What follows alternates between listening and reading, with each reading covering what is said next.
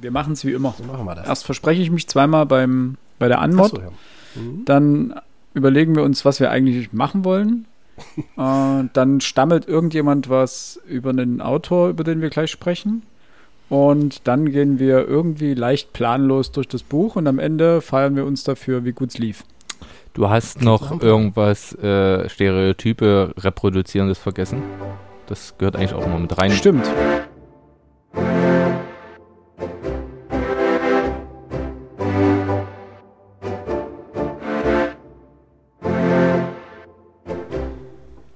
Und damit ein herzliches Hallo zur Folge 119 des Frontispitz Podcasts mit Alex, Max und meiner Wenigkeit Philipp. Hi. Das dann, dann, dann übernehme ich Max Part. Grüß Gott. Gr- Grüß Gott, genau. Ähm, heute schlagen wir Kapitel 27 in unserem Podcast auf und besprechen äh, Erich Kästners Emil und die Detektive. Äh, das Ganze ist sehr spontan zustande gekommen, nämlich in unserer vorletzten Folge war das, glaube ich, Max, wo du gesagt hast, dass du mit deinen Schülerinnen und Schülern ähm, eigentlich ein Buch, ein Jugendbuch lesen wolltest, zwei zur Auswahl gestellt hast. Das andere habe ich schon wieder vergessen. Das war irgendwas, was ich überhaupt nicht kannte. Rico, Oscar und die Tieferschatten haben wir jetzt abgeschlossen. Genau, danke. Ähm, und das zweite war eben Emil und die Detektive. Und deine Schülerinnen und Schüler haben sich für die Tieferschatten entschieden. Weswegen wir dann spontan gesagt haben, hey, dann lasst uns doch Emil und die Detektive hier im Podcast mal lesen. Und so ein Kinder- bzw. Jugendbuch hatten wir lange nicht.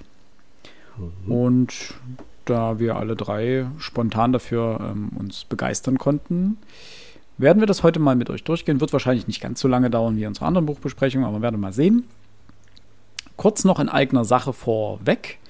Ähm, zum einen könnt ihr diesen Podcast unterstützen, indem ihr auf Spotify und Apple Podcasts eine Bewertung da lasst. Ähm, bei Apple Podcasts geht das schon eine ganze Weile, bei Spotify ist das jetzt in Anführungsstrichen relativ neu. Ähm, das hilft dem Podcast ein bisschen weiter zu verbreiten, beziehungsweise ein paar mehr Hörerinnen und Hörer zu erreichen. Das würde uns sehr freuen. Ähm, und natürlich könnt ihr uns wie immer Feedback via Instagram und oder direkt an unseren, über unseren Podigy-Account schicken. Ähm, mit Fragen, Wünschen, Anregungen und Kritik. Die ähm, ignorieren wir immer sehr gerne. Aber ansonsten bleibt vorworttechnisch jetzt eigentlich nicht mehr viel zu sagen. Wir widmen uns, wie gesagt, heute Erich Kästners Emil und die Detektive, erschienen 1929 in Deutschland. Und Max hat ein bisschen was zu Erich Kästner direkt vorbereitet. Und dem werden wir jetzt gebannt lauschen, bevor wir dann eine kurze Zusammenfassung geben zum Buch. Und dann gibt es wie immer unsere Spoilerwarnung und dann sprechen wir nonchalant über dieses wunderschöne Kinderbuch. Erich Kästner stammt aus Dresden, wurde dort am 23. Februar 1899 geboren, ist einer der bekanntesten deutschen Kinderbuchautoren, die wir hatten. Ich würde mal sagen, mit, mit Michael Ende auf einer, auf einer Ebene vom Bekanntheitsgrad, auch international seinem Bekanntheitsgrad. Er war auch Journalist und hat nicht nur mit Kinderbüchern sein Geld verdient, sondern auch mit anderen Büchern. Hat auch viele Gedichte geschrieben, Teil der neuen Sachlichkeit. Der zentrale Punkt ist, seinen größten, seine größten Erfolge hat er in der Weimarer Republik äh, von 1929 bis ähm, 32 erscheinen einige Kinderbücher von ihm, darunter eben auch Emil und die Detektive und das fliegende Klassenzimmer. Interessant fand ich, äh, als ich jetzt nochmal zu ihm recherchiert habe, seine Rolle äh, zu Zeiten des Nationalsozialismus. Er selbst ist quasi in die immer innere Emigration gegangen. Er selbst war auch Teil oder quasi vor Ort, als seine Bücher verbrannt wurden von den Nazis. Ähm, er stand an dritter Position der von äh, Josef Goebbels, dem damaligen Propagandaminister, ähm, vorgelesenen Reihe an Autorinnen und Autoren, deren Bücher man nun den Flammen übergebe. Er hat das einfach verfolgt. Er bekommt dann quasi auch unter den Nazis Berufsverbot und seine Bücher dürfen nicht mehr verkauft werden. Er wird aus der ähm, Schriftstellervereinigung ausgeschlossen. Nichtsdestotrotz verkaufen sich seine Bücher natürlich weiter, vor allem auch in der Schweiz, aber auch im Ausland. Er bekommt also auch dadurch ein bisschen Geld und wozu sich Erich Kästner selbst kaum geäußert hat, aber ähm, was man jetzt im Nachhinein so ein bisschen rausgekriegt hat. Er hat weiter publiziert, nur eben unter, unter Pseudonym und hat für die Nazis auch wirklich völlig gefällige, kantenlose Texte geschrieben, beziehungsweise Drehbücher. Darunter zum einen das Drehbuch für den gefeierten Film Münchhausen. Äh, nichtsdestoweniger, Oh. eine, eine der zentralen Gründe, warum er auch geblieben ist, ist eben, dass seine Mutter noch lebte und er die nicht im Stich lassen wollte. So hat er es zumindest selbst auch begründet. Ähm, obwohl er natürlich mit Berufsverbot und so weiter eigentlich keine große Rolle im Nazi-Regime gespielt hat. Aber von irgendwas muss man ja leben. So, Das wäre jetzt meine, meine äh, Aussage dazu. Alex? Das ist eigentlich kein Einwand. Das ist jetzt für all die Leute, die an Kneipenquissen teilnehmen und ähm, im Finale um die 1000 Euro oder 500 Euro oder 100 Euro oder einfach nur um das nächste Bier im Finale stehen. Die Eltern von Erich Kästner sind hier in Dresden auf dem St. Pauli-Friedhof begraben. Ja, und das Und das erzähle ich eigentlich deswegen, weil das ist von mir zu Hause vielleicht 200 Meter weit weg. Und wenn man nicht weiß, wo es ist, man kann da glatt vorbeilaufen. Das ist ein ganz bescheidenes, ein ganz kleines Doppelgrab. Krass. Ich weiß nur, dass er in der Königsbrücker Straße 86 in Dresden geboren wurde. Das ist äh, ganz in der Nähe vom Albertplatz in der Neustadt, in der äußeren Mhm. Neustadt. Genau. Äh, nach dem Zweiten Weltkrieg war er eigentlich sehr euphorisch, dass das jetzt vorbei ist, äh, wurde allerdings relativ schnell politisch enttäuscht, weil die Adenauer Regierung relativ schnell wieder zur äh, Remilitarisierung überging. Ob, er selbst war ja äh, strammer Ant, äh, äh, pa pa Pazifist, äh, nahm auch an, an Ostermärschen und ähnlichem teil, Ja. hat aber auch nie wieder an den Erfolg anknüpfen können, den er davor hatte, wenngleich er trotzdem äh, Vorsitzender des Schriftstellerbundes in Deutschland war. Ähm, das Tragische ist, äh, er selbst ist dann immer weiter in den Alkoholismus so ein bisschen abgeglitten und er stirbt dann neu, am 29. Juli 1974 in München. Mm, Interessant vielleicht auch zu wissen, er war nie verheiratet, hatte aber zahllose Affären und Liebeleien und zu guter Letzt einen Roman von ihm, den man kennen kann, ist äh, Fabian oder Der Gang vor die Hunde. Der ist vor kurzem auch mit Tom Schilling, wenn mich nicht alles täuscht, in der Hauptrolle äh, verfilmt worden und auch herausgekommen. Das so zum Autor, zu seiner zur Rezeption und zur Kritik an seinen Büchern. Dann würde ich später noch was sagen. Ähm, wen seine ähm, weniger Jugendbuch und kindlichen Werke oder sowas äh, interessieren, da kann sich auch mal ähm, das Buch Der Herr aus Glas zu Gemüte führen. Das ist im Atrium Verlag in Zürich erschienen, 2015. Und das sammelt eine Menge an Geschichten, also Reise, Lügen und Liebesgeschichten zwischen den frühen 20er Jahren und der Nachkriegszeit. Und viele davon sind nur in Tageszeitungen äh, abgedruckt worden und dann in dem Band eben gesammelt und herausgegeben worden. Ähm, das sozusagen für all diejenigen, die sich mal mit Kästner als in Anführungsstrichen Erwachsenenautor ähm, beschäftigen möchten.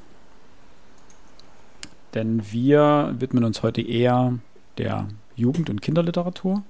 Ähm, Alex, du hattest, glaube ich, auch schon das fliegende Klassenzimmer jetzt gelesen, richtig? Ähm, jein, ähm, Emil und die Detektive war das allererste Buch, was ich von Kästner überhaupt gelesen habe, Ja. jetzt im Zuge dieser Aufnahme. Und das war doch recht schnell fertig und ich mag den Autor und ich mag die Art und Weise, wie er schreibt und habe mir deswegen natürlich, klar, das fliegende Klassenzimmer als zweites Buch besorgt. Äh, Hintergrund war letztlich einfach bloß, dass ich den Film aus dem Anfang der 70er Jahre, glaube ich, kenne. Mhm. Und den sehr feier. Ich mag den unglaublich gern.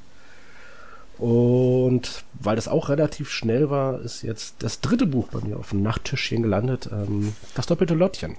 Ja, sehr schön. Übrigens, äh, Fun Fact, ja. Ähm, ich weiß nicht, welche Ausgabe von Emil und die Detektive ihr habt. Ich habe eine Sonderausgabe zur Neuverfilmung. Und diese Neuverfilmung kam raus, Gottes Willen.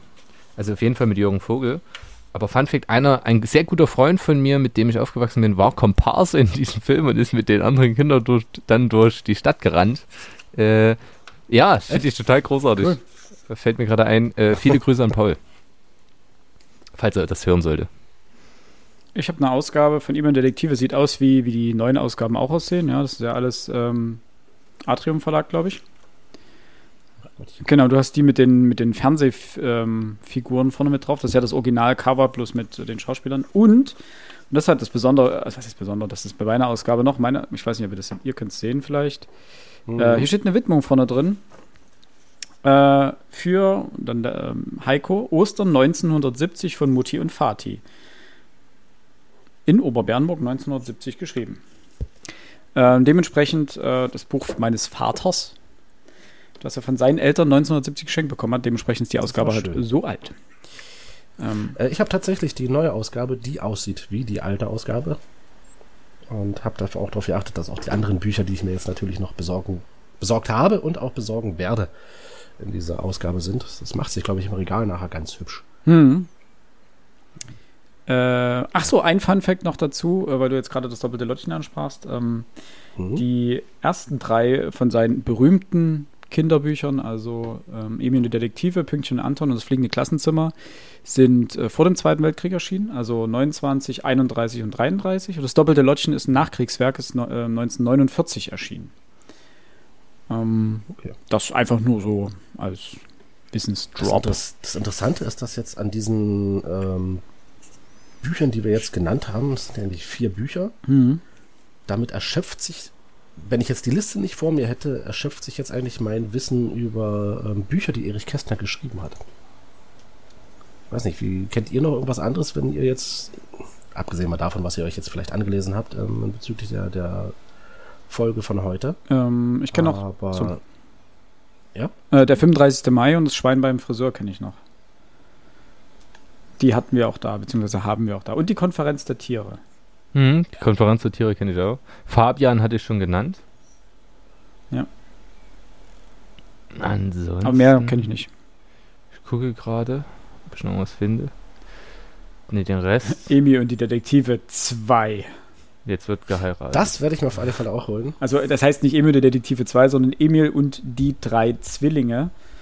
Ähm, ist 1934 erschienen. Ähm, sei dazu gesagt lustigerweise ist, es gibt eine Geschichte von ihm, die heißt Drei Männer im Schnee. Und meine Tochter hat gerade ein lustiges Taschenbuch, relativ neues, ähm, und hat mir heute früh erzählt, dass die Geschichte, die sie gerade gelesen hat, Männer im Schnee heißt. Ich bin mir nicht sicher, ob drei Männer im Schnee, aber irgendwas mit Männer im Schnee. Ich muss das nochmal nachschauen. Aber es liegt halt gerade bei ihr und sie schläft. Deswegen kann ich das nicht alles raussuchen. Ähm, da musste ich aber gerade ein wenig schmunzeln. Dass sie schläft, müssen wir jetzt auf jeden Fall schätzen äh, und äh, genießen. Sonst, äh, nein, ich finde es ja ganz toll, wenn deine Töchter wach sind, aber sonst müssen wir noch zwölfmal diesen Podcast hier unterbrechen. Ähm, auch wenn das ja. immer sehr witzig ist, aber wir alle, wir müssen alle morgen wieder arbeiten. Das wollte ich schon immer mal sagen. Normal höre ich das immer nur beim Fußball, aber ist auch schön, das mal hier äh, anbringen zu können. Ja. Zur Dementsprechend Geschichte. eine das wollte ich gerade sagen das, jetzt. Das ist wunderbar, wunderbar. Ja, weiter. Toll. Ich jetzt wieder. Mhm. Gut. Dementsprechend jetzt eine kurze Zusammenfassung der Geschichte. Ähm, ist leicht umrissen. Emil bekommt von seiner Mutter 120 Mark und wird zur Tante und Großmutter nach Berlin geschickt. Äh, und zwar soll er mit dem Zug fahren und äh, der Großmutter ähm, Geld übergeben, nämlich 100, 100 äh, Mark davon. 20 Mark darf er sich selber behalten ähm, für die Rückreise und für ein bisschen Taschengeld sozusagen. Denn die Mutter arbeitet als äh, Friseurin und schickt in regelmäßigen Abständen Geld zu ihrer Mutter. Und in dem Fall soll Emil das Ganze überbringen, auch natürlich, weil Emil ähm, oder weil sie Emil mal in die Großstadt schicken will, dass er sich auch dort ein bisschen ähm, mal umsieht und dort auch ein bisschen Spaß, quasi Urlaub hat oder Ferien machen kann. Ähm, Max meldet sich. Ist euch eigentlich ja. aufgefallen, die Parallele zu äh, Rotkäppchen? Nein. Aber jetzt, wo du es sagst. Nur so als. Not bad. Ähm, also, das, das ist das Interessante. Bestimmte Motive gibt es halt wirklich häufig und äh, das ist mir dann tatsächlich relativ flott aufgefallen. Äh, und pass gut auf, dass du nicht vom Wege abkommst, pass gut auf, dass du das Geld behältst und so weiter und so fort. Ähm, ja. ja. Und er braucht dann Hilfe, um wieder, naja, wenn man, wenn man es so ein bisschen, also es passt besser, als man es vielleicht vermuten würde. Ja, sorry, mach weiter. Nee, alles gut, ist äh, guter Einwand. Ha, muss, ich, muss ich mal drüber nachdenken lassen in meinem Hirn. Ähm, Finde ich gut. Äh, Emil setzt sich dann in den Zug und äh, fährt Richtung Berlin und ist ein wenig panisch ob des vielen Geldes in seiner, in seiner Jacketttasche. Also er hat, einen, hat seinen feinen Anzug an, den er anziehen muss auf ähm, Befehl der Mutter und der, den er gar nicht mag. Und irgendwann überlegt er sich dann, zur Sicherheit nutzt er eine Sicherheitsnadel und pinnt das Geld in seinem Jackett fest. Sitzt dann aber in einem Abteil mit mehreren Leuten, unter anderem ein Mann mit Hut. Und irgendwann steigen die meisten aus und der Mann mit Hut bleibt sitzen und Emil schläft dann irgendwann ein, wacht kurz vor Berlin wieder auf und das Geld ist weg. Woraufhin Emil die Verfolgungsjagd antritt und dann die Kinder halb Berlins mobilisiert über kurz oder lang, um sein Geld zurückzubekommen. Und darum geht es letztendlich in diesem Buch und mehr, mehr, mehr umfasst die Geschichte gar nicht. Und wie er das sozusagen anstellt, wie er dann das Geld dann wieder kommt, ob er an das Geld kommt, gut, es ist ein Kinderbuch, also so viel darf gespoilert werden, er kommt am Ende an sein Geld. Ähm, was es damit alles auf sich hat und welchen Kniff es noch gibt, das ähm, erfährt man dann sozusagen im Folgenden des Buches. Das soll eigentlich erstmal so zur kurzen Zusammenfassung, denke ich, genügen. Dann machen wir jetzt als erstes unsere Kurzeinschätzung bitte, die ich gerade beinahe vergessen hätte. Wer möchte denn zuerst? Ja, du. Okay. der Herr ohne Brille, dann macht der Herr ohne Brille das jetzt ganz, ganz flott. Ich fand das Buch gut. Ähm, es wurde besser, nachdem ich dann mich dazu ein bisschen informiert hatte, welchen Einfluss das Buch hatte, was das Besondere daran ist. Ähm, dazu muss man sich wirklich ein bisschen mehr mit der Geschichte der Kinderliteratur in Deutschland auseinandersetzen. Äh, was ich ganz interessant finde, so ein Buch würde heute normalerweise nicht mehr erscheinen können.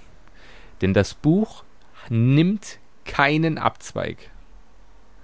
Es fährt geradeaus, aber es liegt unfassbar viel Spaß in diesem geradeausfahren.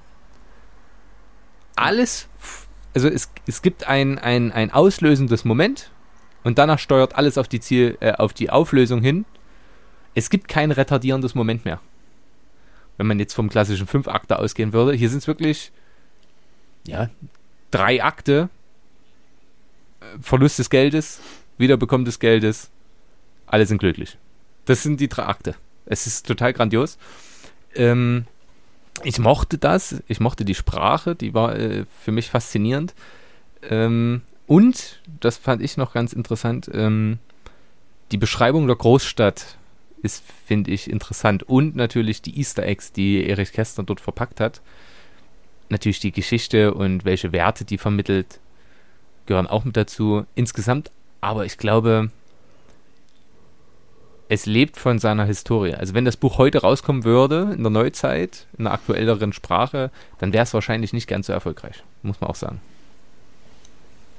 Die, die Sprache ist ein absoluter Punkt, weil in der Sprache liegt so viel Witz und so viel Leichtigkeit, dass dadurch dieses Buch so geradlinig ist, hervorragend funktioniert. Und ich fand das sehr erfrischend, dass es eben keine Abzweigung nimmt. Denn es fehlen solche, mein, oder andersrum, mein, mein großes Problem mit Kinderbüchern oder Jugendbüchern ist, dass du häufig für oder als erwachsener Leser diesen was für ein blödes Kind-Moment hast. Dass einfach die Protagonisten oder Protagonistinnen, ähm, die Kinderprotagonistinnen oder Kinderprotagonistinnen, ähm, offensichtlich dumme Fehler begehen, einfach nur, damit die Geschichte nochmal eine Wendung nimmt. Und das passiert hier nicht. Emil ist einfach smart und die anderen sind auch smart und es geht einfach straight vorwärts. Und es gibt eben nicht nochmal diesen Rückschlag. Es gibt nicht nochmal dieses, die, die, ein Element, das nochmal, einen roten Hering, das nochmal auf eine falsche, noch auf eine falsche Fährte führt oder ähnliches. Sondern es geht einfach straight zum Ende und das ist so erfrischend und macht so viel Spaß, weil man einfach voll mit dabei ist, dass ich, als ich es gelesen habe, gemerkt habe, wie sehr ich solche Bücher solcher Art vermisst habe. Es, es gab keinen Aufreger für mich in diesem Buch, wo ich gesagt habe, muss das sein? Ernsthaft? Du weißt die ganze Zeit, also auch am Anfang, als ihm das Geld gestohlen wird, du weißt von Anfang an, worauf das hinausläuft. Also gut, ich kannte das Buch sowieso schon, aber auch jetzt beim neuten, erneuten Lesen ist es vollkommen klar, was passieren wird. Gibt ja auch ein, ein Element, das am Anfang eingeführt wird, wo du genau weißt, wohin es ganz, ganz am Ende noch läuft.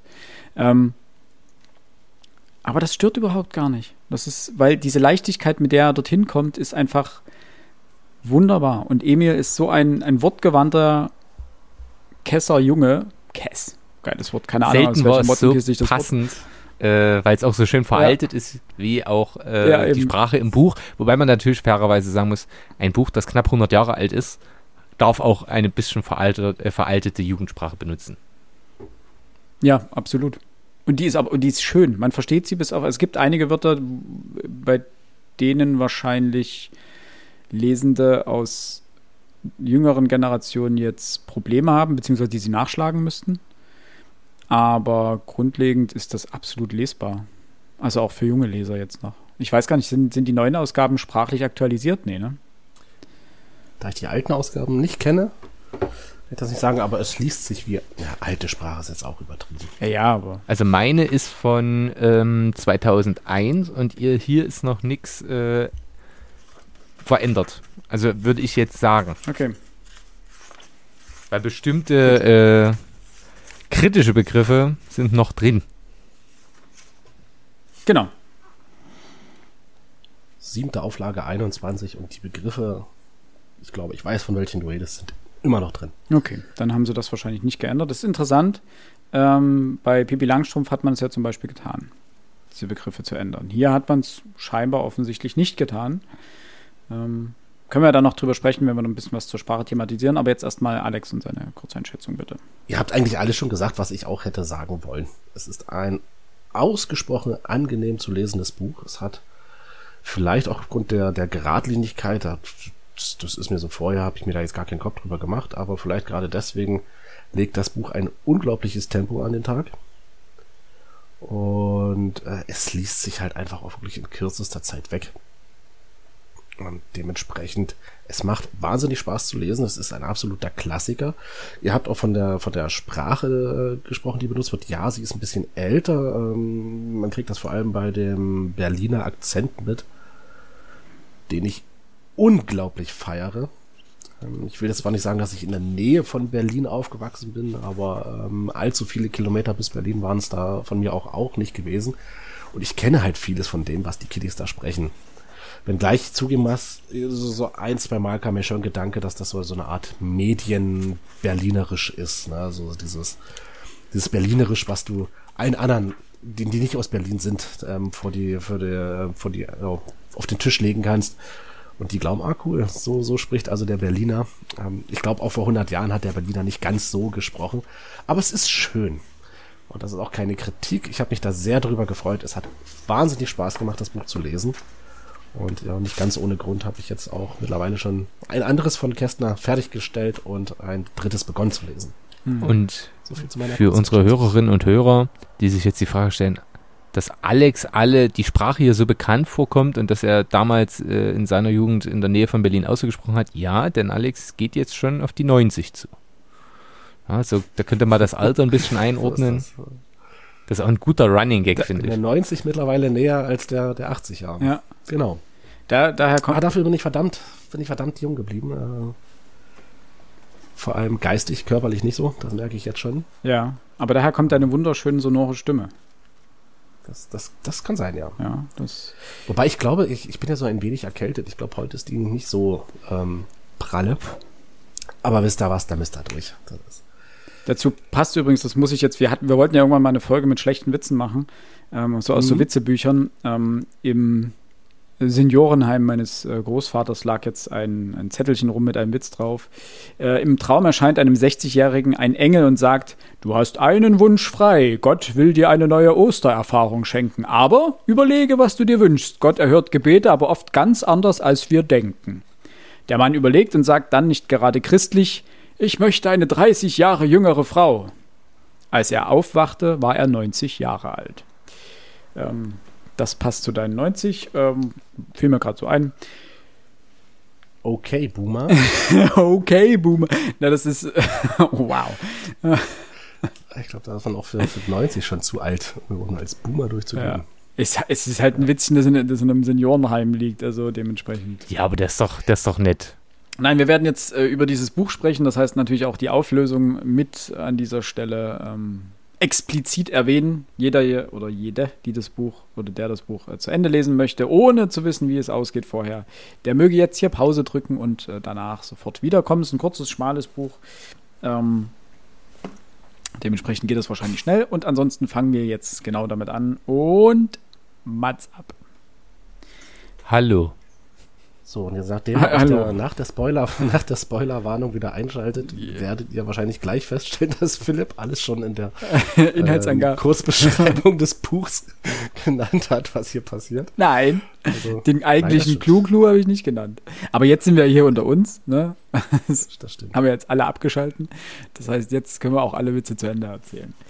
Ähm, ich fand übrigens ganz schön, äh, wie er die Kapitel, die ersten drei Kapitel nennt, die überhaupt noch nichts mit dem Buch zu tun haben. Ich war am Anfang kurz irritiert. Äh, es gibt ja so eine Art Vorwort, was er genannt hat, mhm. die Geschichte fängt noch gar nicht an, wo er erklärt hat, dass er eigentlich ein ganz anderes Buch schreiben wollte und das ist irgendwie, das ist das schrägste Vorwort, was ich je gelesen habe. Das, dasselbe macht er übrigens auch im fliegenden Klassenzimmer. Dort sind sogar zwei Kapitel, die nichts mit dem Buch zu tun haben, sondern ähm, wo er erklärt, dass er eigentlich eine Weihnachtsgeschichte schreiben sollte und jetzt mitten im Sommer ist und deswegen in die Alpen fährt und sich dort die Berge anschaut, weil dort Schnee liegt. Ähm, kurioserweise bei das doppelte Lottchen gibt es diese ja, Vorwort, Vorkapitel gibt es dort nicht.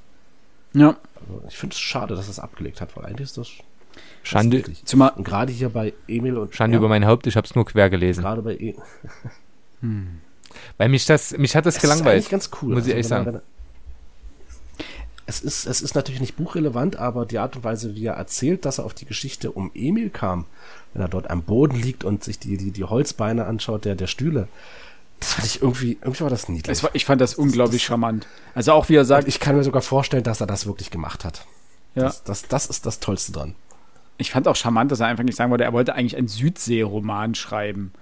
Und am Ende kommt Emil und der Detektive in der Großstadt raus. Und diesen Südseeroman, der ist gescheitert an den Beinen eines Walfischs. Und er wollte ihn Petersilie im Urwald nennen. Also, das ist so schräg, das könnte auch von Helge Schneider sein, ein bisschen. Im Wendekreis der ähm, Eidechse. Hat, genau. ja, das ist, ähm, äh, ja, wunderschön. Dementsprechend ähm, hat mir das Spaß gemacht, auch wenn ich am Anfang schwer irritiert war. Und nach dem Kapitel schließt ja sozusagen dieser wieder grandiose Überschrift ein. Zehn Bilder kommen jetzt zur Sprache. Ist traumhaft schön.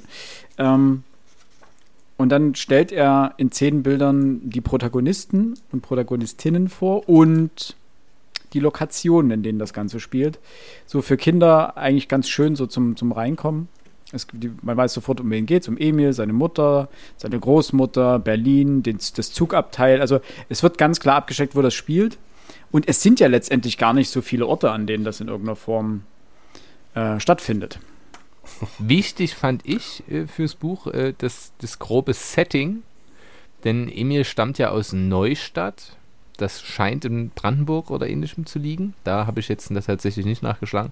Was für mich wichtig ist, ist, ähm, wie hier sozioökonomische Benachteiligung ähm, ins Spiel gebracht wird, nämlich die Familie muss wirklich, also Emils Mutti muss sich wirklich die Hände wund arbeiten, um beide durchzubringen und der Oma hin und wieder noch ein bisschen Geld zukommen zu lassen. Mm. Und das Interessante ist, dass es im Buch auch nochmal aufgegriffen wird in einem Gespräch zwischen dem Professor und Emil, dass Emil eben auch sagt, naja, ich könnte, wenn ich wollte, immer völlig das machen, was ich möchte, aber ich möchte nicht, weil ich meiner Mutti helfen möchte. Und das, das finde ich einfach schön, tatsächlich. Also mal, mal keine, kein, ja. kein stupides Rebellentum. Im Übrigen würde das auch absolut gar nicht in die Zeit passen, wo ein solches Kind nicht tragbar wäre für eine Geschichte. Ähm, aber das fand ich, fand ich als solches ganz schön, auch wie höflich Emil immer ist allen gegenüber. Äh, andersrum dann natürlich, äh, wie trotzdem andere Herrschaften sagen, oh, sowas gibt's bei uns gar nicht mehr, die Jugend ist verroht. Schön, dass es noch diesen ja. jungen Mann gibt und so weiter. Das könnte man auch heute eins zu eins in der Straßenbahn spielen lassen, also. Ja. Aber Emil ist grundsympathisch durch diese Art. Also schon, er ja. ist ja sehr, sehr anständig. Ne? Also was du ja gerade gemeint hast, es gibt dieses, dieses grundlegende Rebellentum nicht in seiner Figur. Allerdings macht er ja trotzdem genau das. Er ist ja sozusagen, nachdem er in Berlin ankommt, ihm das Geld gestohlen wird, geht er eben ja nicht zu seiner Großmutter nach Hause, beziehungsweise zu seiner Tante. Zu seiner Tante? Zu seiner Tante. Ähm, sondern er beschließt ja, das Geld auf eigene Faust zurückzuholen und rebelliert ja dahingehend ja doch, aber eben sehr höflich. Und es macht ihn einfach so, noch so sympathischer, äh, wie er auch wirklich zu allen Ja und Danke und Bitte sagt. Und auch dem, dem Herrn, der ihm in der Straßenbahn ähm, das Geld leiht für den Fahrschein, ihn nach seiner Adresse fragt, damit er ihm am Ende das Geld wiederbringen kann. Also das sind einfach solche, das ist einfach charmant. Und das wird auch nicht zu lange ausgereizt, diese Stellen, sondern die, die finden statt und dann geht es gleich weiter zur nächsten. Und das äh, macht das Ganze macht das Ganze so leicht. Das ist diese Leichtigkeit, die ich am Anfang angesprochen hatte, die mir so gut gefällt. Was mir Emil sehr sympathisch gemacht hat, ist die Situation mit dem Einschlafen. Denn ich kenne das, in Situationen, in denen man am besten nicht einschlafen sollte, fällt es mir immer ungemein schwer, äh, die Augen offen zu halten. Also so, also so eine klassische Zugfahrt, wo du weißt, ich darf jetzt eigentlich nicht einschlafen, dann kann man sich aber zu 100% sicher sein, dass mir irgendwann die Augen zufallen weil ich zu müde bin. Das ist äh, sehr treffend. Was ich natürlich wieder ein bisschen kritisch fand, ist der Traum, den er dort hat. Auch da bin ich dann so ein bisschen hin und her gesprungen, weil das fand ich einfach anstrengend. Das wäre sowas, ja. als guter Lektor hätte ich das rausgehauen. Das hätte niemand gebraucht, finde ich. Spielt keine Rolle, ja. Ich, ich bin ja sowieso kein großer Freund von, von Traumsequenzen in Büchern. Ähm, aber ja. Übrigens, dieser Traum widerspricht so ein bisschen deiner Annahme, äh, Max, dass äh, Emil, das Neustadt in Brandenburg liegt. Ähm, es scheint mir doch so, dass er doch eine ganze Weide schläft und persönlich hätte ich, ich, also ich weiß auch nicht, wo Neustadt liegt. Es gibt ja eine, eine, eine Stadt Neustadt in Rheinland-Pfalz. Es gibt eine riesige Latte an Neustädten Aber, äh, in Deutschland. Dementsprechend ist es schwer das, zu verorten, welche, welches Neustadt es sich handelt. Persönlich hatte ich so ein bisschen das Gefühl, irgendwo Süddeutschland kann man. Ich zuletzt, ja. weil Kästner so ein Fable für Süddeutschland hatte. Aber ich weiß es nicht. Ich würde bloß sagen, also dadurch, dass, dass Emil eben geschlafen hat im, im Zug und das auch wahrscheinlich nicht allzu kurz, denke ich mal, ist die, die Stadt Neustadt vielleicht doch etwas weiter weg als nur in Brandenburg liegend. Äh, es gibt ja eine Stelle, wo er sagt, wie viele Stunden er fährt oder wie viele Stunden der Zug ungefähr fährt. Ähm, die habe ich aber jetzt nicht markiert, dementsprechend kann ich da jetzt ja, es ist irgendwie eine mehrere Stunden Fahrt. Deswegen ist ja der. Ähm, deswegen kann er ja dann auch in Ruhe einschlafen. Ich möchte übrigens mich an einer Stelle korrigieren. Ich habe vorhin 120 Mark gesagt. Das sind 140 Mark. Und 120 Mark sind für die Großmutter und 20 sozusagen für ihn. Ähm, diesen Fehler möchte ich an dieser Stelle noch äh, richtig stellen. Ach, dann gehen wir mal weiter, ob sich die Macherin von Benjamin Blümchen und Bibi Blocksberg, dass die, ob die ebenfalls Neustadt ausgewählt hat weil mit, mit die Detektive Neustadt einen gewissen Ruf hatte oder weil, wie Philipp sagte, es hunderttausende Neustadts in Deutschland gibt. Einfach mal so eine Frage ohne tieferen Sinn in die Runde gestellt. Kommst du jetzt darauf?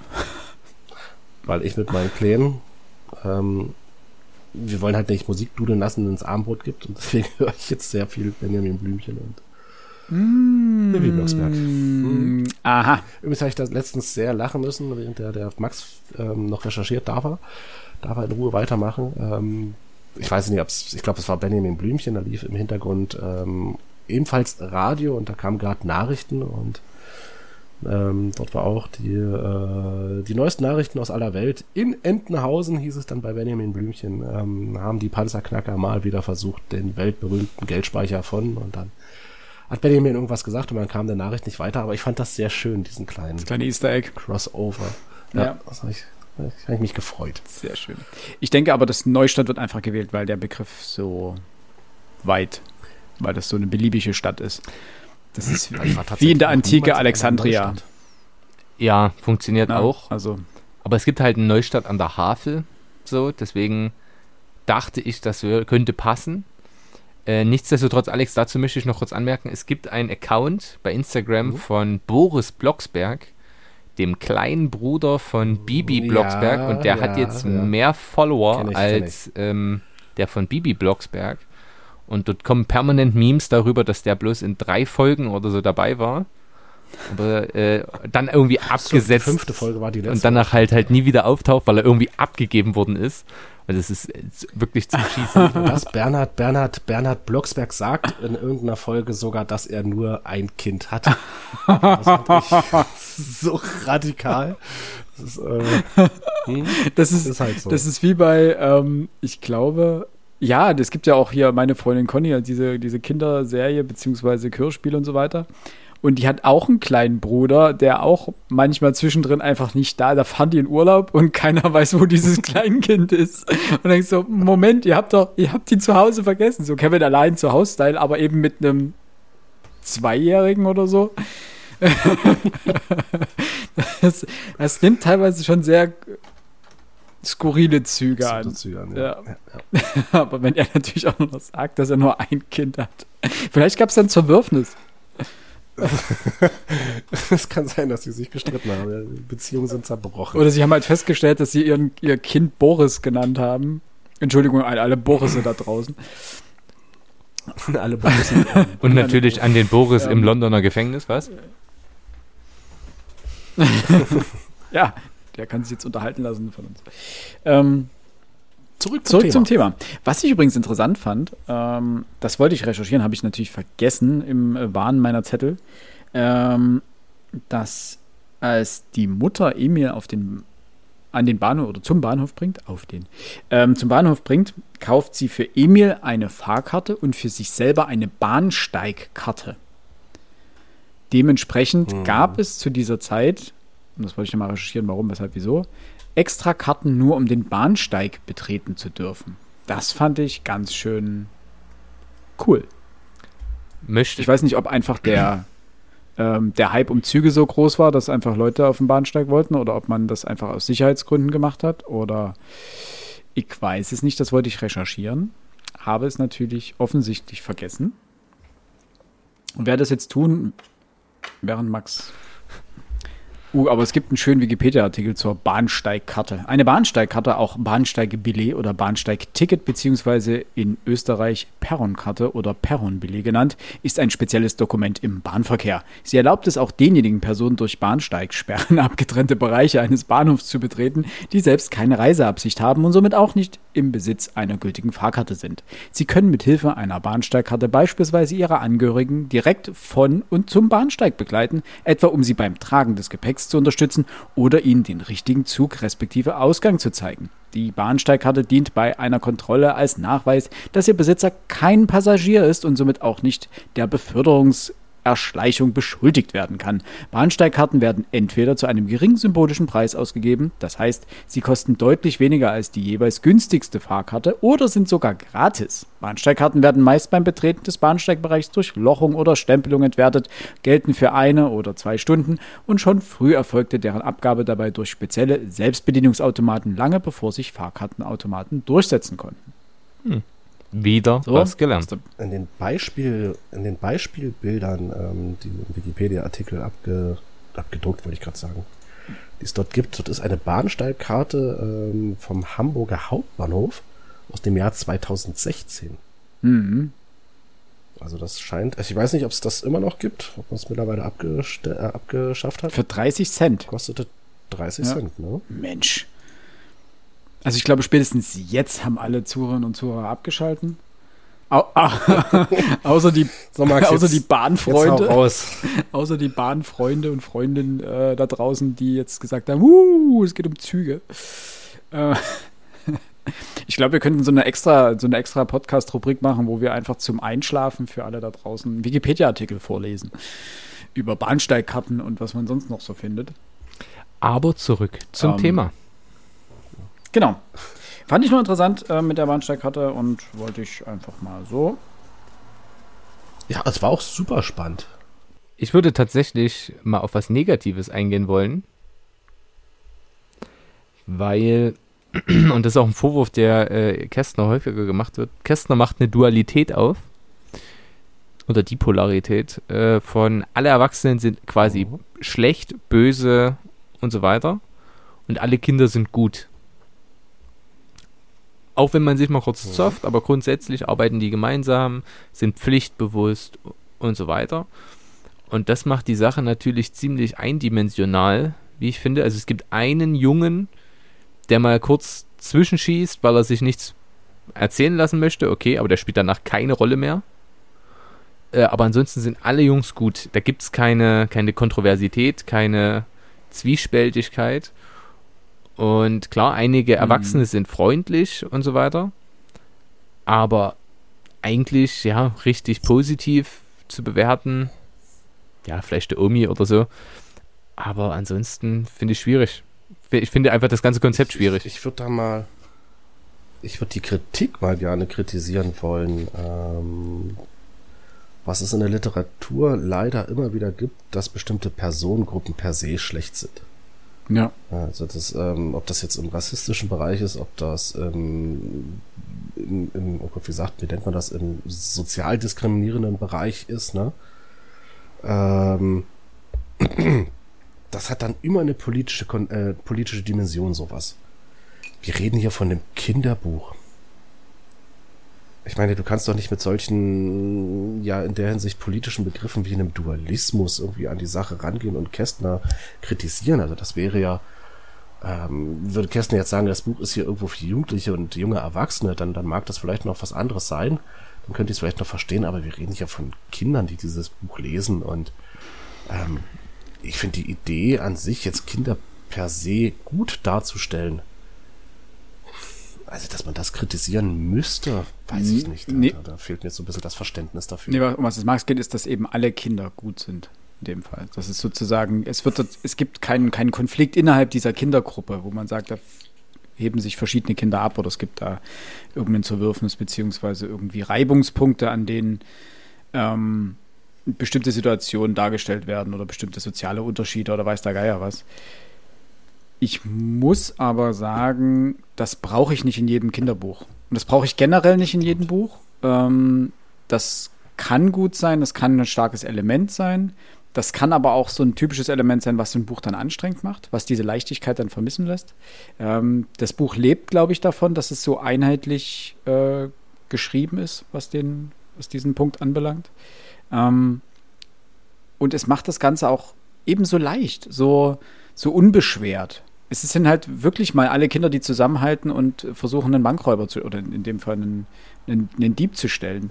Und da brauche ich das nicht zwangsläufig. Und ich weiß nicht, ob man ihm da einen Vorwurf machen muss, oder also generell ihm das vorwerfen muss, weil wenn er so eine Geschichte erzählen will, dann lassen wir ihn doch so eine Geschichte erzählen. Es ist jetzt nichts, womit ähm, er in irgendjemand, in irgendeiner Form jemand vor den Kopf stößt. Und ja, die ganzen, also sämtliche Erwachsene kommen jetzt nicht überordnet positiv dabei weg. Ähm, sie werden jetzt nicht alle schlecht dargestellt, das muss man dazu sagen, aber sie behandeln, und das, das ist das Deutliche daran, sie behandeln die Kinder von oben herab. Ja, das ist, ja. und mit, häufig mit Unverständnis für das, was die Kinder tun. Außer einem Erwachsenen. Ja. Der Zeitungsredakteur. Ach so, der Zeitungsredakteur. Ja, gut, okay, da gibt es ja noch einen besonderen Kniff dann. Ähm, Umgekehrt, das war der Mann in, ba in, der Bahn. Nee, nicht in der Bahn, in der Straße. Ja, und später dann eben der Zeitungsredakteur. Genau. Später ja, der kommt ja dann raus, genau. Und das ist auch so ein, so ein Punkt, wo ich sage, weiß ich nicht, ob man das jetzt Kästner, ob ich würde es ihm nicht vorwerfen. Also klar, wenn man das Buch als kritisches Buch sieht und als Buch eines Autors, der damit vielleicht auch ähm, bestimmte Meinungen noch transportieren möchte. Also es gibt ja so ein paar Sachen, ähm, die er anspricht. Das, was du vorhin gesagt hast, Max, mit der Großstadt, war natürlich ein, ein Punkt, da kommen wir dann nochmal drauf, wenn ich den Zettel wiederfinde. Ähm, aber das als also Maßstab, als Kinderbuch um, würde ich das jetzt nicht kritisierungswürdig finden. Um, um Kästners Ehre vielleicht auch zu retten. Also Kästner kann diesen Dualismus natürlich auch äh, wunderbar aufheben. Das tut er ja dann in das fliegende Klassenzimmer wo die Konflikte zwischen den Kindern ja ganz tiefgreifend sind und ähm, aufgezeigt werden. Äh, und Kästner kann auch in diesem Buch sehr leicht schreiben, Philipp. Hm. Das ist, äh, ne? Aber ich, ich sehe da jetzt auch kein, kein nichts, nichts Kritikwürdiges äh, an Emil und die Detektive, weil die Kiddies dort, ich sag mal, einen Man muss haben. natürlich auch eine Sache definitiv anbringen. Dieser Ton, den Kästner hier wählt, das macht ihn quasi in seiner Zeit, als das Buch herauskam, zu was ganz Besonderem. So hat davor noch keiner Jugendliche sprechen lassen in Büchern. Warum sollte er also mit diesem Alleinstellungsmerkmal noch Kontroversität reinbringen? Ist gar nicht notwendig. Dass das heutzutage notwendig ist, ist klar, denn eindimensionale Figuren braucht es nicht mehr. So, dann, das, das wäre langweilig wahrscheinlich, selbst für Kinder. Mhm. Weiß ich nicht. Aber weiß um nicht, ob es langweilig wäre. Ja. Also ich bin mir nicht sicher, ob das heute langweilig wäre. Ich glaube, ähm, es wird mittlerweile immer gefordert, dass die Figuren mehrdimensional sind. Sein müssen, weil ansonsten sind es schlechte Figuren.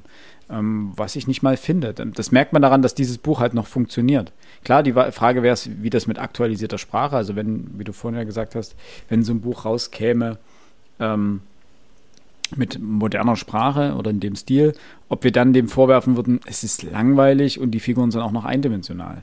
Ähm, aber er schafft ja genau diesen Spagat und dass diese Eindimensionalität überhaupt nicht aufstößt. Deswegen, ich würde nicht per se sagen, dass wir das heute nicht brauchen. Ich würde sagen, es ist ein bisschen aus der Mode gekommen, aber ich fand das so erfrischend hier, dass ich das nicht grundlegend ausschließen würde, dass äh, sowas in heute nicht mehr funktionieren würde oder nicht mehr gelesen werden würde. Ich bin da bei dir. Also ich kann das nachvollziehen. Ich wollte nur diesen Kritikpunkt anführen. Einen lobenswerten hm, Punkt möchte ich nochmal an einer anderen Stelle zeigen.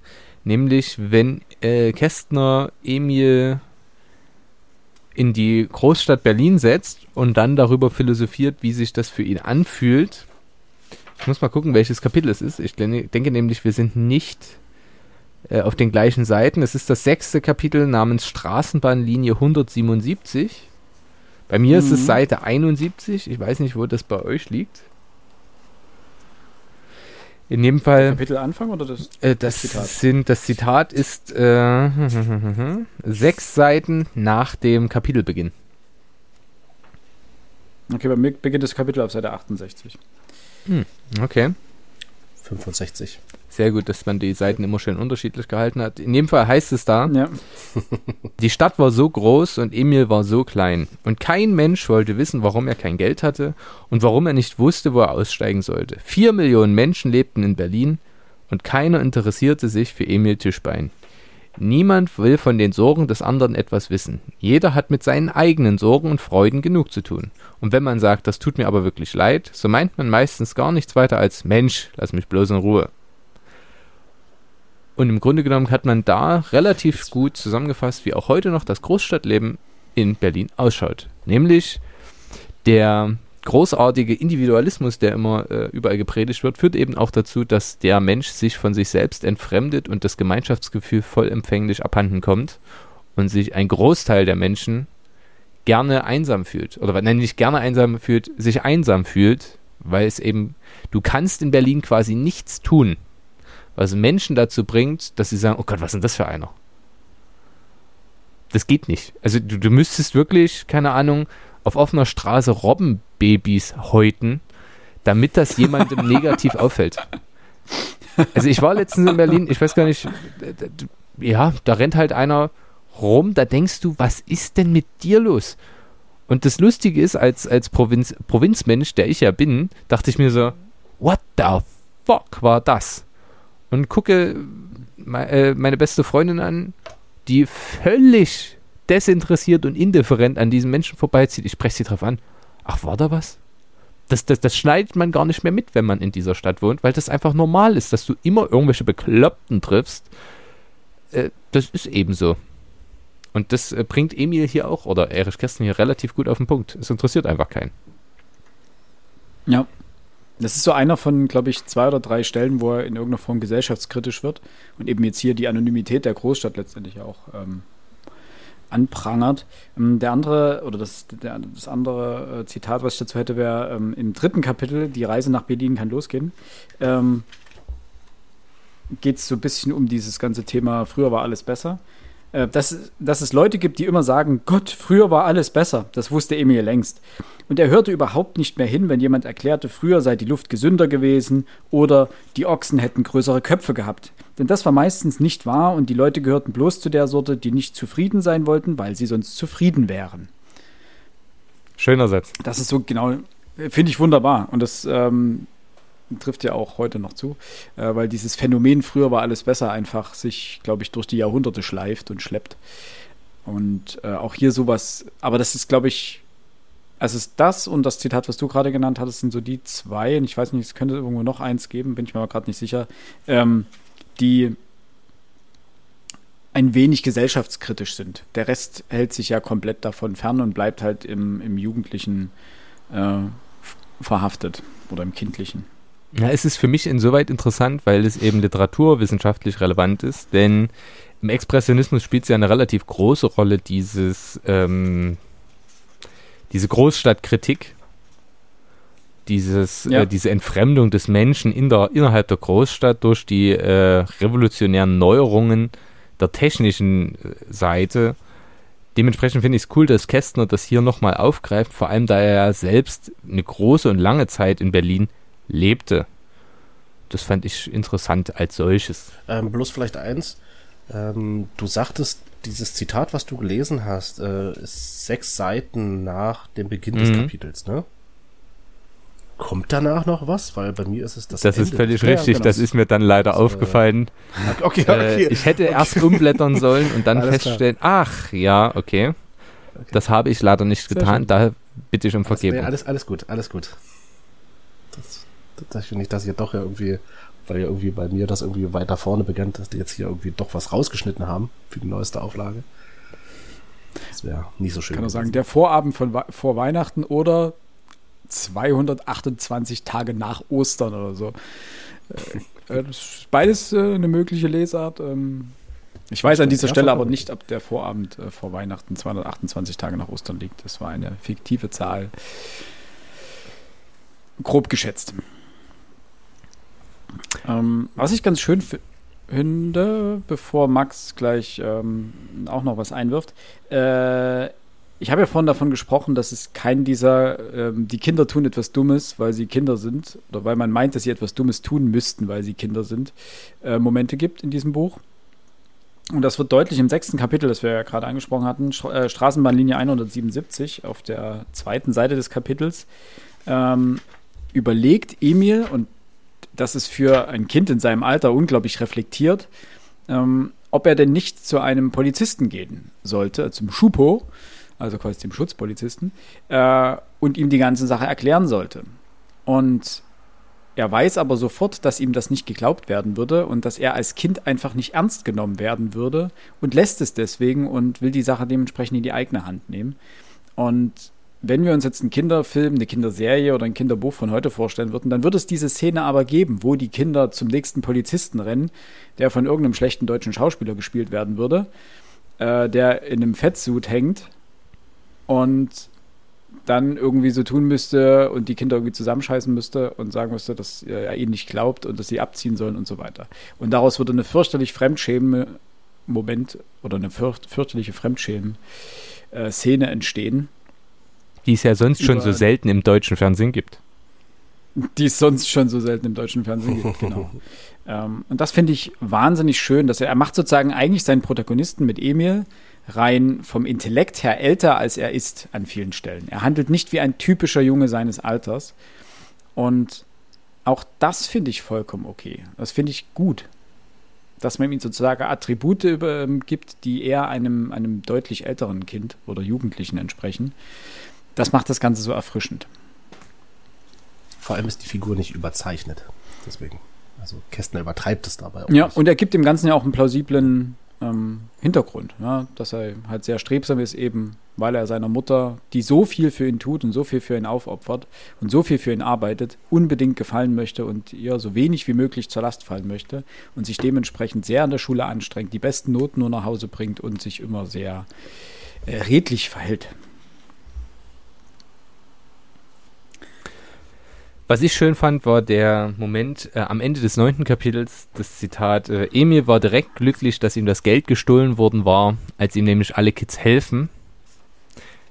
Ja. Also, äh, sicherlich meint er das dort nicht völlig ernst, aber dieses, hey, dieses Gemeinschaftsgefühl, alle helfen mir, wir halten hier richtig zusammen, das kann schon sehr erhaben sein. Passt auch zur Massenbewegung dieser Zeit, 1929. Gibt es ja wirklich wahnsinnig viele Jugendbünde, äh, Bunde, Bunds, Bunsenbrenner, wie auch immer. In denen die Jugendlichen dann Mitglied sind. Also dieses Gemeinschaftsgefühl ist schon krass. Ist auch super, wie diese, diese Freundschaft zustande kommt zwischen dem Jungen mit der Hupe und äh, Emil. Also Gustav heißt der Junge, glaube ich. Mhm.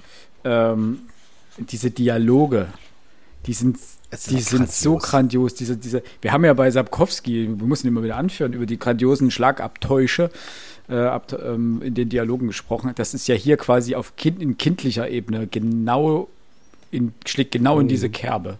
Wie die beiden sich belegen, ist einfach nur wunderbar zu lesen. Und ich suche an dieser Stelle. Es, es sind auch immer so, so schöne. Ich weiß gar nicht, wie man das nennen kann. Ich, ich, vielleicht, Max, vielleicht kannst du mir helfen. Also dieses, dieses, dieses Wort, ne, Sportspiel, dieses, ne, da muss man doch glatt 10 bis 20 Meter Zeit mhm. übrig haben. Ja, das sind einfach äh, geflügelte Worte, wenn man so mag. Ja. Das geflügelte Worte, okay. Das ist, aber es ist doch einfach schön. Und also ich habe gerade die Stelle gefunden. Ähm, einfach diese, diese erste, dieser erste Dialog zwischen Gustav und Emil. Ja, ich bin aus Neustadt und komme gerade vom Bahnhof. So, aus Neustadt? Deswegen hast du so einen doofen Anzug an? Nimm das zurück, sonst klebe ich dir eine, dass du scheintot hinfällst. Na Mensch, sagte der andere gutmütig. Bist du böse? Das Wetter ist mir zum Boxen zu vornehm. Aber von mir aus bitte. Na, verschieben wir es auf später, erklärte Emil. Ich habe jetzt keine Zeit für sowas. Und er blickte nach dem Café hinüber, ob Grundeis noch dort säße. Ich dachte sogar, du hättest viel Zeit. Stellt sich mit Koffer und Blumenkohl hinter eine Zeitungsbude und spielt mit sich selber Verstecken. Da muss man doch glatt 10 bis 20 Meter Zeit übrig haben. Das ist genau die Stelle. Nein, sagte Emil, ich beobachte nur einen Dieb. Was? Ich verstehe fortwährend Dieb, meinte der andere Junge. Wen hat er denn beklaut? Mich, sagte Emil und war direkt stolz darauf. In der Eisenbahn, während ich schlief. 140 Mark. Die sollte ich meiner Großmutter und so weiter und so weiter. Und es ist einfach wunderschön, wie diese, wie diese Dynamik zwischen den beiden dort entsteht. Das ist einfach, es liest sich einfach wahnsinnig spaßig. Es ist auch, ja, vor allem ist auch dieses, dieses Erwachsene. Also kurz danach geht es dann weiter. Also der Junge mit der Hupe dachte ein Weilchen nach. Dann sagte er, also ich finde die Sache mit dem Dieb Knorke ganz große Klasse, Ehrenwort. Und Mensch, wenn du nicht, wenn du nichts dagegen hast, helfe ich dir. Da wäre ich dir kolossal dankbar. Und jetzt Quatsch nicht, Krause. Das ist doch klar, dass ich hier mitmache. Ich heiße Gustav. Genau, und ich und ich Emil. Sie gaben sich die Hand und gefielen einander ausgezeichnet. Das ist einfach das ist so das ist, das ist einfach schön. Das, das, das ist schön. Und es, das ist wirklich schön. Und es geht ja in einer Tour so weiter. Also diese flapsigen, lockeren Dialoge, das ist. Das ist das, was ein Buch lebendig macht. Das muss man. Ja. Äh, das mhm. ist ja eine der Sachen, weswegen ich äh, Sonne und Beton so gefeiert habe. Auch wenn Alex mir da womöglich widersprechen möge. Mhm, aber es ist erstmal echt. Ja, so es ist einfach echt. Und ich kann mir halt vorstellen, dass 1929 Jugendliche in Berlin und um Berlin so gesprochen haben. Und das ist das. Äh, Berliner es, genau, so eine Berliner Schnauze macht die ganze Sache authentisch. Denn die Handlung macht das Buch jetzt nicht herausragend, aber die, die Charaktere, die Sprache, das, das verwebt sich so schön ineinander, dass man, dass man es einfach, dass man die Leute und das Buch gern haben muss. Und das ist eine, eine sehr wichtige Sache, denn viele deutsche Jugendbücher kranken daran, dass die Sprache so schwach ist. Nicht, weil, weil, weil, weil jetzt schlechte Begriffe gewählt werden, sondern weil es so unauthentisch ist. Weil man merkt, oh, hier hat ein Erwachsener versucht, sich in ein Kind zu versetzen und es kommt eine, eine Sprache heraus, die völlig unauthentisch ist, die so, so fingiert wirkt, dass es einen gruselt.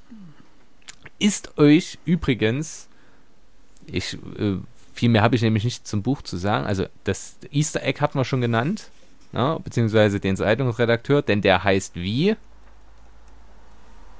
Ja, Erich Kästner. Ah, nee, nur Kästner. Kästner. Er sagt nur Kästner. Er sagt nur Kästner, glaube ich. Ja.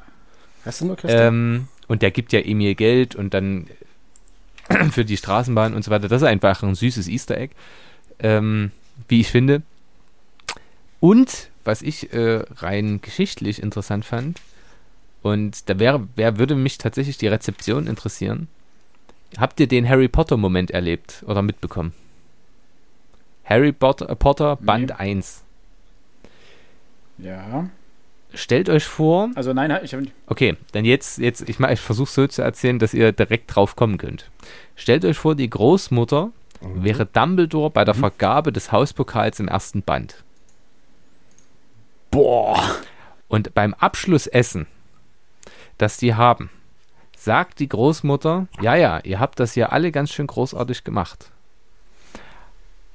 Aber was der kleine, keine Ahnung wie er heißt, ähm, gemacht hat, Dienstag gemacht Dienstag. hat, dass er sich zu Hause hingesetzt hat, obwohl er da gar keine Lust hat, aber trotzdem so treu seinen Dienst am Telefon gemacht hat, ähm, der im Sitzen eingeschlafen ist, einfach um seiner Aufgabe gerecht zu werden.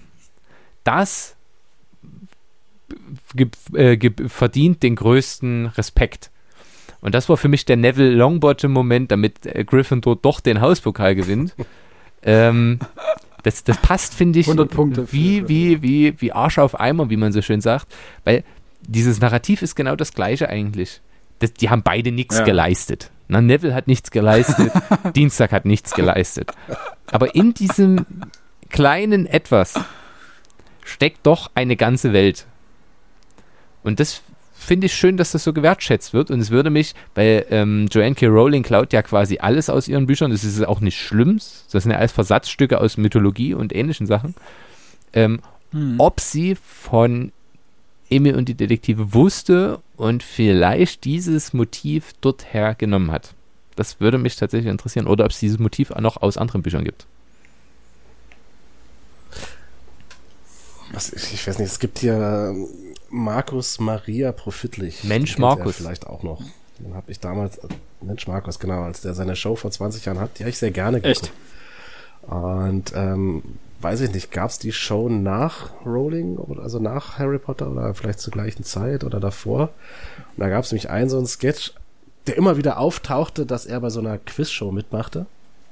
Also dann Fragen beantworten musste und da gab es für die erste Frage 10 Punkte, für die zweite Frage gab es 100, für die dritte 1000 und er hat immer zu spät auf den Buzzer gedrückt und immer war oder oder hat irgendwie immer die falsche Antwort gegeben und dann durfte der gegenüber buzzern und hat dann die Punkte bekommen und dann kam irgendwie die vierte Frage, für die gab es eine Million Punkte. Das, das fand ich, das, das ähm, dann hat Profitlich immer gewonnen. Ähm, dann hat er irgendwie, weiß, ich weiß gar nicht mehr, wie das ging, aber dieses Prinzip irgendwie mit dem letzten Moment nochmal alles über den Tisch zu hauen, Ja. Das, das, das, das, gibt's halt auch Ja, in woanders. irgendwelchen Spielshows gibt es das ja regelmäßig. Dass du dann nicht einfach fragst, warum habe ich die ersten 20 Runden teilgenommen, wenn Runde 21 eh die meisten Punkte kommen, mit denen ich alles andere hinfällig machen kann. Ja, so ein bisschen war es ja auch bei Harry Potter. Hm. Ähm, dass am Ende einfach immer noch mal jemand gesagt hat, April, April, ja, hier gibt's noch mal Punkte für Gryffindor für dabei sein. Genau. Und dafür gibt's Punkte und dafür gibt's Punkte. Und nochmal 50 Punkte, weil sie einen Abwasch gemacht haben. Und 100 Punkte, weil sie die Blumen gegossen haben. Stimmt. genau. Äh, zu gut. Zu gut. genau, es fehlen noch 20 Punkte gegen, Sly- gegen Slytherin. Komm, 25. Ach, was weiß ich für. Wer will irgendwas. noch mal, wer hat noch nicht. Genau, ja. Ja. Sehr schön. naja, irgendwie muss man das Steuer am Ende ja noch umreißen können. Die Guten sollen gewinnen. ja das, das stimmt. So, Dankeschön. Das war doch eine wunderschöne kleine Folge. Ähm, wollen wir die, das, das ja, Punkt. Machen wir so. Genau. Danke. 50 Punkte für Gryffindor. Ähm, dann würde ich sagen, ähm, kommen wir noch mal zu kurzen Abschlussplädoyers und zur Punktvergabe. Das können wir, glaube ich, wirklich relativ kurz halten, denn äh, das meiste haben wir jetzt mehrmals schon gesagt. Ähm, auf die Punkte sind wir eingegangen. Alex, möchtest du gleich anfangen?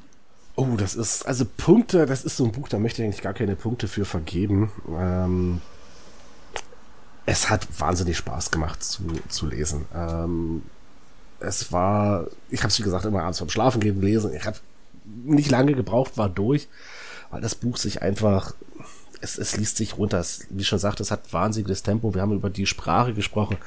Ich mochte den Dialekt, ich mochte die Dialoge, die in dem Buch vorkamen. also dieses Buch macht eigentlich nichts falsch. Ähm, jetzt müsste ich ja eigentlich sagen, dafür zehn Punkte. Das ist bloß das Problem bei all der Literatur, die wir schon gelesen haben, wo ich keine zehn Punkte vergeben habe.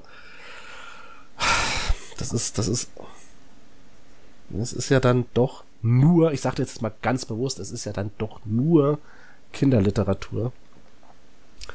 Aber das ist eigentlich ein blödsinniges Argument, ne? Die, die hohen Punkte weglassen, nur weil es Kinderliteratur ist. Ja, das ist. Aber ist mir das Buch zehn Punkte wert? Obwohl es eigentlich kaum was gibt, wo ich jetzt groß kritisieren könnte. Wir wissen es nicht. Alex, Alex, ich muss dir ein Gegenargument geben. Also das ist, ja? Wir haben mal gesagt, Ja, zehn Punkte gibt's für das Buch für die einsame Insel. Ganz Mhm. ehrlich, wenn du Emil und die Stimmt, das- Detektive das- mit auf eine einsame nicht. Insel nimmst, spätestens am dritten Mal lesen drehst du durch. Na, also das ist, Also, aber ihr habt mich letztens beim ewigen Krieg dazu genötigt, das zu tun. aber das ist ein Erwachsenenbuch, in dem man, glaube ich, wenn man es noch dreimal liest, noch hundert neue Dinge findet. Das ist komplett richtig. Das, da, da hat der Max recht. Und Ja, ähm, was fair ist, Alex, worüber du nachdenkst, ist, dass du ein Kinderbuch als Kinderbuch bewertest. Das mache ich aber nicht. Mhm. Ich bewerte es in der Gesamtheit aller Bücher, die es gibt. Weil ansonsten, ja, andersrum ist es natürlich ein bisschen fairer, weil man sagt, okay, es ist ein Kinderbuch, was will es überhaupt? Aber dann ist die Bewertung unsinnig. Weil es dann in einer, das ist wie die Ja. Kinderwette bei Wetten das. Das findet man immer süß. Die würden immer gewinnen. Deswegen hatte man das da rausgenommen, bis mal einer versucht hat, über Autos zu hopsen. Ähm, als Kinderwette. genau. Ähm, nein, du hast, du hast das, das, du hast das, das Wort gerade, äh, du hast den Satz gerade, äh, den schönen Satz gerade gesagt hier. Ähm, wie werde ich das Buch in Bezug aller Bücher, die es gibt? Ich glaube, in der Hinsicht würde ich dem Buch acht Punkte geben. Es ist ein Buch, was, wenn mein Sohnemann groß genug, ich, ich mit Begeisterung vorlesen werde. Es ist ein Buch, von dem ich nach wie vor behaupten kann, dass jeder es mal gelesen haben sollte. Ähm, deswegen mache ich vielleicht mit acht Punkten nicht allzu viel, nicht allzu viel falsch. Doch, ich gebe acht, acht Okay. Punkte. Acht, acht Briefumschläge. Falsch machst du damit sowieso nichts, weil es ist ja eine rein subjektive Bewertung. Und generell zu unserem Bewertungsmaßstab hatten wir ja schon mal gesagt, es ist sowieso problematisch, ein, keine Ahnung, ähm, Dürrenmatt-Buch zu vergleichen, eben in dem Fall jetzt mit Emil und die Detektive, was da besser ist, weil sie einfach komplett auf Mhm. anderen, eine andere Zielgruppe haben, ähm, andere Themen anschlagen etc. Das heißt, wir müssen in irgendeiner Form subjektiv bewerten natürlich, wie es für uns gefällt. Und das machen wir anhand von verschiedenen Punkten fest. Und die Punkte spiegeln ja letztendlich nur wieder, wie sehr wir von diesem Buch begeistert waren. Und das hat ja erstmal nichts damit zu tun, für welches Genre es geschrieben ist, sondern einfach nur, inwiefern ähm, wir dieses Buch wertschätzen. Und dementsprechend auch, ne, zehn Punkte, das Buch für die einsame Insel, das ist halt wirklich so ein Buch, was du immer und immer wieder lesen kannst, ohne dass du daran kaputt gehst. Und da gebe ich Max recht, das fände ich problematisch. Ne, Drücken wir es mal so aus. Ähm, ich bin mh, nicht ganz so, nicht ganz so euphorisch. Also äh, ich gebe dir in allen deinen Punkten komplett recht. Ähm, ich finde es ein wahnsinnig schönes Kinderbuch. Äh, ich finde, das kann man immer noch hervorragend lesen. Ich finde, es macht auch für Erwachsene ziemlich viel Spaß. Einfach mal zum Lesen. Mhm. Man ist auch schnell durch. Ich meine, das sind zwar 170 Seiten, aber das Format ist halt so ein quadratisches Format und der Satz ist jetzt nicht wirklich ähm, dicht bedruckt. Also es ist eher licht bedruckt. Ähm, und es gibt aber so ein paar Elemente, die ich nicht mag. Natürlich ähm, Traumszenen in Büchern, wie Max vorhin das schon angesprochen hatte, die hätte man komplett weglassen können hier in dem Fall, weil sie keine Rolle spielt. Klar, man musste irgendwie diese Zeit überbrücken oder ist diese Zeit, in der Emil schläft, aber auch das hätte man weglassen können und irgendwie anders elegant lösen können. Das ist aber ein Problem, was ich einfach generell mit Traumsequenzen habe, dass ich da wenig Zugang dazu finde. Ähm, es hat ein paar Längen, gerade gegen Ende, wo eigentlich alles aufgedröselt ist und dann kommt nochmal ein Kapitel, nochmal ein Kapitel, nochmal ein Kapitel, wo dann eben noch ähm, diese ganze Extrageschichte mit dem Banküberfall geklärt wird. Ähm, das hätte durchaus kürzer sein können und dementsprechend bin ich eher bei sieben Punkten. Es ist aber ein hervorragendes Kinder- und Jugendbuch und die Kinder haben extrem viel Spaß mit dem Ding. Und auch Erwachsene sollten es mal gelesen haben, einfach um, um ein Gefühl für Kästners Sprachwitz zu bekommen und auch zu wissen, wie so dieses Jugend- und Kinderbuchgenre ähm, sich entwickelt hat in Deutschland. Viele, viele Vor, äh, viel, viel richtige Vorrede. Äh, bei vielen Sachen gehe ich auch mit. Interessanterweise wäre Emil und die Detektive aus meiner Sicht eins der Bücher, bei dem man das Vorwort, na, ihr hattet gesagt, ihr fandet das charmant, im Vorwort kommt das rassistische N-Wort vor. Wenn man es dort Ja. ändern würde, das würde niemandem wehtun, weil das kein Mensch braucht. Also, Absolut versteht ihr, was ich meine? Also, ich bin ja grundsätzlich dafür, die Idee des Autors Mhm. gleich zu lassen, aber wenn es so was von gar keinen Einfluss auf die Handlung hat, ähm, dann hätte ich es eher noch bei Pippi Langstrumpf gleich gelassen. Ja. Na? Aber hier, wenn man das gesamte Vorwort rauskicken würde, würde nichts sich tun. Ähm, generell, ich hatte die Kritikpunkte schon genannt, Philipp hat sie auch gerade nochmal genannt, die Längen gab es, die Traumsequenzen, andere Sachen, wo mal Beschreibungen sind, die ich einfach ein bisschen nicht optimal fand. Dem gegenüber steht natürlich die Charaktere. Den Professor fand ich sehr charmant. Also Professor bitte nicht falsch Ja. verstehen, das ist auch ein Kind. Ähm, generell die Cleverness der, der Charaktere. Die generelle Moral, Zusammenhalt zahlt sich aus, Gemeinschaft zahlt sich aus, das Gute gewinnt. Anstand. Anstand zahlt sich aus. Aber was wir gar nicht noch angesprochen haben, ist auch das Frauenbild im Text, was ich kritisch hinter, hinter, zu hinterfragen finde, muss man definitiv sagen. Ähm, Es passt allerdings in das Frauenbild der Weimarer Republik. man definitiv, fairerweise- also man darf dem Buch das anmerken. grundsätzlich nicht vorwerfen, es ist eben knapp 100 Jahre alt. Das ist, als würde ich Ja. dem Buch vorwerfen, dass es eine antiquierte Sprache hat. Ja, dafür kann es nichts. Oder dass, dass dort Drosch, Droschkenkutschen fahren. Also Ja. dafür kann ja der Autor nichts, dass wir jetzt in einer Zeit leben, in der es das nicht mehr gibt. Ähm, dann fand ich die Inflation witzig, wenn man sich überlegt, wie viel äh, Sachen heute kosten und wie viel die Sachen früher gekostet haben. Das fand ich ganz ulkig. Mhm. Mm. Insgesamt muss ich sagen, es ist ein wirklich gutes Jugendbuch. Es hat mir Spaß gemacht. Ich weiß nicht, inwiefern, äh, inwieweit Kinder äh, heute das Buch noch feiern würden. Ähm, da, da- muss ich einfach kritisch sagen, hm, weiß ich nicht. Aber insgesamt bin ich bei. Ich habe schon in meine Excel-Tabelle 7 geschrieben, also machen wir 7 äh, Punkten. Sieben Punkte sind derzeit so meine Durchschnittssache, wenn mir ein Buch ganz gut gefallen hat, ich aber doch was zu kritisieren habe. Ich habe jetzt zwischen sechs und sieben geschwankt, Mhm. gebe aber eher sieben, das ist ganz schön. Ich kann auch empfehlen, guckt euch den Film an, der Film ist ganz süß äh, mit Jürgen Vogel. Ja. Damit macht man definitiv nichts falsch. Und wenn ihr mal die Möglichkeit habt, im Literaturarchiv Marbach, äh, das, das ist eigentlich das größte deutsche Literaturmuseum, äh, gibt es in der Dauerausstellung ein, das erste Manuskript des Buches, glaube ich, wenn ich mich nicht verlesen Hm. habe. Das fand ich ganz interessant. Dann habe ich festgestellt, dass Marbach in der Nähe von Stuttgart liegt und die Autofahrt dorthin viereinhalb bis fünf Stunden dauert. Und dann dachte ich, äh, vielleicht doch nicht. Ähm, Für, nicht nur von dem Manuskript, ja. also es sind auch ganz viele andere interessante Sachen, aber das ist mir dann doch ein Stückchen zu weit. Insgesamt, man macht nichts falsch, wenn man das seinen Kindern vorliest. Es ist ein wirklich tolles Buch. Und gebt Kästner eine Chance. Der ist wirklich funny teilweise. Wunderbar. Dann möchte ich mich an der Stelle bedanken für äh, die Diskussion natürlich mal wieder bei euch beiden. Äh, vielen Dank fürs Zuhören da draußen, liebe Zuhörerinnen und Zuhörer. Ähm, beim, jetzt kommt natürlich als nächstes wieder eine Sonderfolge von uns und danach widmen wir uns wieder einer Buchbesprechung und Kapitel 28 wird dann wieder etwas ähm, ernstere Literatur behandeln. Diesmal ähm, ist es ein Vorschlag von Max. Und wir verraten an gegebener Stelle dann, um was es sich handeln wird. Ich bin gespannt, ich habe es mir jetzt letztens schon zugelegt. Ist wieder ein Buch, bei dem ich nicht zugegriffen hätte im Laden, schon gar nicht äh, des Klappentextes wegen. Und auch so nicht, war, hatte ich auch so nicht auf dem Radar, dementsprechend freue mich drauf.